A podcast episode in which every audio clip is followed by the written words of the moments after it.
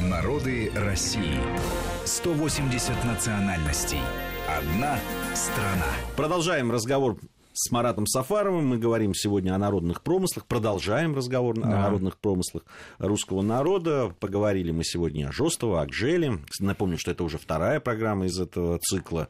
А, кстати, э, если вы пропустили да, по каким-то причинам первую программу на сайте нашей радиостанции в нашем проекте «Народы России», вы можете его, ее легко найти и послушать, если вам интересно.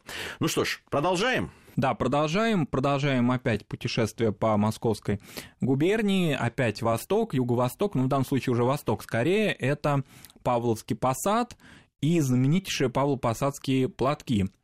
А, интересно, что Павло-Посадские платки, ну, как и многие промыслы, какие-то чувствовали, да, эти крестьяне, такие первопроходцы этого промысла, чувствовали какое-то влияние западное, европейское, и оно так или иначе приходило к ним.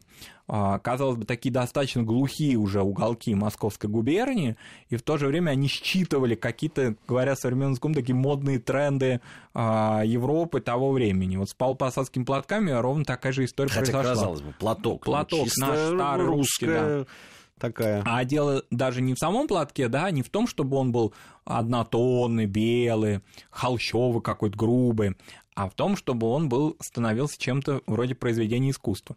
И здесь такая деталь забавная, друг и враг да, нашей истории начала XIX века Наполеон определенную лепту в возрождение, вернее, в развитие да, этого промысла, в основании его внес. Дело в том, что во Франции того времени, начала XIX века, наполеоновского, активное распространение получили кашемировые ткани. И, э, ну, всем хорошо известно, что кашемир по-русски, да, это кашмир, то есть происхождение этого связано с а, областями Северной Индии и с а, тем, что сейчас является пограничием между Индией и Пакистаном. Вот в этой зоне а, из тонкой шерсти, очень хорошо выделанной, стали поставляться в Европу платки различные. Ну, в случае с Наполеоном, правда, это было не совсем уж прям первооснова, да, а это занесенные, завезенные в Египет кашемировые ткани. Вот такое движение. Наполеон, значит, был в Египте, египетском походе своем знаменитом. И дальше якобы преподнес Жозефине Багарне а, такой вот шаль. Ну и французский аристократ. Вот такое вот движение странное, да, как причин-следственная связь. Жозефина Багарне с египетско-кашмирской тканью, французские аристократки стали носить по моде, а русские, значит, дворянки это все углядели и стали себе приносить. И дальше дошло до старообрядческих и не только русских да, а, крестьянок, да, мещанок, такая цепочка. Юго-Восток Московской губернии, это все до них дошло. Ну, в, в Павловом посаде там же существовало уже э, кустарные текстильные да, Гуманитарно-текстильное производство существовало, потому что отсюда, от Павловского посада, шло дальше до того старого и знаменитого места, которое станет символом русской текстильной промышленности, до Орехова-Зуева, до Никольской мануфактуры. Вот это все движение такое длинное, долгое а, в развитии нашего, нашей легкой промышленности. В самом конце XIX века в, была открыта в этих местах мануфактура Ивана Лабзина в Городском уезде Московской губернии. А, но вот именно появление моды вот это на ткани, на шерстяные ткани, она привела к тому, что усовершенствовался этот промысел. Промысел усовершенствовал, усовершенствовался, но Лабсин капиталист, и он понимал, что а, ну, допустим, платки вышитые, они не будут находить массовый спрос, они очень дорогие. И поэтому появились, а, ну, по существу, а, классический такой вариант, это сделанные набойщиками. Набойщики – это ну, как технология набойки выглядит. И она по существу сохранилась до сих пор. Это ткань, которая отбеливается, и она очень большая по формату, ее расстилают на очень-очень большой деревянный стол. А дальше появляется в данном случае мужчины. Вот опять же, не в обиду да, нашим э, мужчинам-мастерам, да, э, но здесь промысел, он требует только физической силы, потому что это не, не какая-то, допустим, не какое-то вышивание. Они дальше берут набойку. Ну, набойка – это по большому счету печать огромная. Такой, как утюг, она тяжелая достаточно. На ней уже все орнамент есть, уже готовы. Ее что называется, окунают в краску, в цвет, и дальше э, просто они как хороводом ходят, но сейчас иногда это двое уже мастеров. В старые времена, когда эти плащаницы были огромные, ходил целый хоровод, значит, э, вот этих мужиков, они, значит, э, ставили штамповку. Но это надо было, правда, единственное, какое здесь мастерство, это, во-первых, физическая сила, потому что надо очень сильно прижимать это, это тяжелая набойка, и самое главное, надо очень ровно ее поставить, потому что если все, то, значит, этот кусок надо вырезать и выкинуть. И вот они вот каждый каждый подходил, и, значит, дальше вот они одну ткань таким вот образом обрабатывали. Ну, все, потом просыхало, ну, вся такая уже дальше история, и дальше уже женщины вырезали это на конкретные платки. Вот, собственно, ну, покажется, ну, чего тут проще. Ну, с другой стороны, ведь кто-то должен был вырезать эти... Кто-то должен был вырезать, а, и самое главное, что надо было наштамповать на бойку, потому что тренды менялись. Ну да, я говорю, были... рисунок менялся. Да, рисунок менялся, иногда были одни в моде, другие. Ну, вот так вот они делали. Надо сказать, что самая дорогая часть это была ткань, потому что ткань была, могла быть очень простая, могла быть шерстяная, все это зависело от цены, то есть все это влияло на цену. А, и уже к середине 19 века все, как это вот обычно бывало со всеми промыслами, они вышли на рыночные рельсы. А, дальше, как бы сказать, вот этот Лабзин, он понимал, что нужен ему инвестор, говоря тоже современным языком, нашел такого э, богатого, состоятельного человека Грязнова, и вот Лабдин и Грязновый, они вот этот промысел развили уже до высокого уровня. А, шали стали выпускать уже позже, ко, времен, ко временам отмен крепостного права, когда это э, появился уже спрос в городе на это. А раньше были просто тканевые э, платки Павло-Посадский.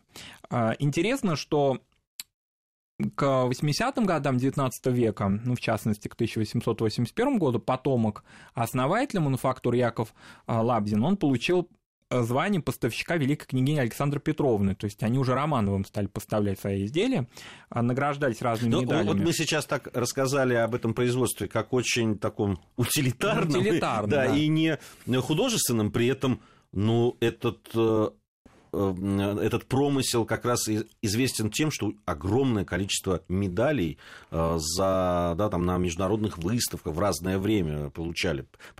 То есть здесь есть некое противоречие. Но есть противоречие. Противоречие скорее в том, что э, технология простая сама по себе, вот изготовление, ну как, относительно простая, в основном затраг... за... Э, необходим физический труд.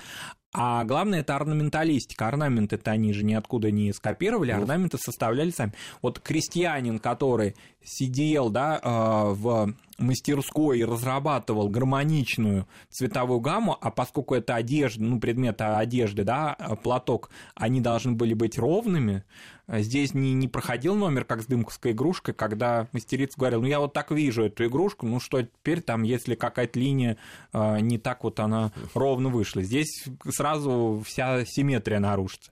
И поэтому вот в этом главная была история. Люди, не имевшие художественного образования, подчеркнем, тут помните, как в прошлой программе мы говорили о Гёте, который поражал Спалиху, что крестьяне художники. Как это вот так? Так и здесь, когда крестьянин, не имевший художественного образования, нигде не учившийся по существу, ну, дальше там, да, можно говорить долго о преемственности традиции, от отца к сыну, все это понятно, но если нет художественного мастерства врожденного, да, какого-то дара а, к прекрасному, то вот это трудно было бы это и С одной стороны, получить. это да, действительно, надо было разрабатывать, нужно было иметь художественный вкус и, и понимать, как это будет понимать, на, как... на материи. На материи и да. это. С другой стороны, ведь там деревянные эти резные формы делали, и это тоже великое искусство, ведь да. и точность. Сама набойка, да. Ну, конечно. Потом а, появлялись еще женщины в этом промысле, например, а, Куда же? бахромщицы. А, ну, по разному ударению, бахромщицы, бахромщицы, то есть те, которые делали бахрому на платках, не на всех это делалось, но с течением времени как-то в моду вошло, особенно в начале 20 века, что обязательно платке должна быть бахрома. Бахрому пришивали, причем тоже гармонично и тоже разные формы. Бахрома была такая прям богатая, как вот на, ну не знаю, как на шторах такая бахрома большая, была такая мелкая, и вот эта э, мастерица, она доводила уже до конца это, этот платок, и дальше его уже нас будет отправлять. У нас э, три минуты остается до завершения программы. Надо поговорить о том, о современности все, все Да, сказать. современность. Интересно, что э, в 20 веке все пошло хорошо с этим промыслом. В 1937 году а, Павло-Посадские платки демонстрировались на знаменитейшей парижской выставке, вот для которой, ну, напомним, да, а, наша великая скульптор Вера Мухина создавала вместе с Иофаном свой памятник рабочий колхоз. Вот именно на этой выставке в Париже Павло-Посадские платки в русском, в советском павильоне имели большой а, резонанс. Дальше они стали очень активно использоваться нашими певицами знаменитыми. Людмилой Георгиевной Зыкиной, Ольгой Воронец, они использовали павло-посадские платки в своем сценическом образе. Вот я очень хорошо помню а, красивейший, просто, ну, как произведение искусства платок. Ну, нельзя это назвать клипом, но, во всяком случае, в таком документальном... Музыкальном фильме. Музыкальном фильме, да, где Людмила Георгиевна поет песню а, «Подари мне платок», и вот, значит, она всячески демонстрирует очень красивый, с бахромой, э, темный, правда, очень такой темный, идущий к цвету ее волос, Павло-Посадский платок. Конечно, зрительницы, да, слушательницы наших великих певиц, они брали с них моду. И Павло-Посадские платки никогда из моды, собственно, не выходили.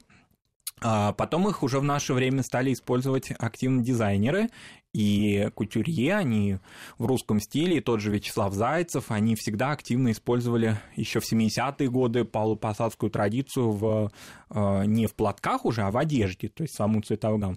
На сегодняшний момент это предприятие работает успешно, хорошо работает, и платки эти э, в сувенирных магазинах я часто вижу, и они не дешевые часто, особенно если говорится, что это, ну нельзя сказать про полупосадский платок, мы, наверное, не выдадим тайны мастеров, это все равно не ручная работа, да, но элементы ручного труда туда вносятся. Например, можно что-то и расшить в нем. И такие бывают золотыми нитями. Не, но все равно говорить о том, что это не ручная работа, не совсем правильно, потому что все равно руками же вырезаются. Все равно руками эти... вырезается, да. Ну, хотя вот как бы это такой э, полуфабрикат. Да, а дальше все равно мастер с ним работает как художник, безусловно.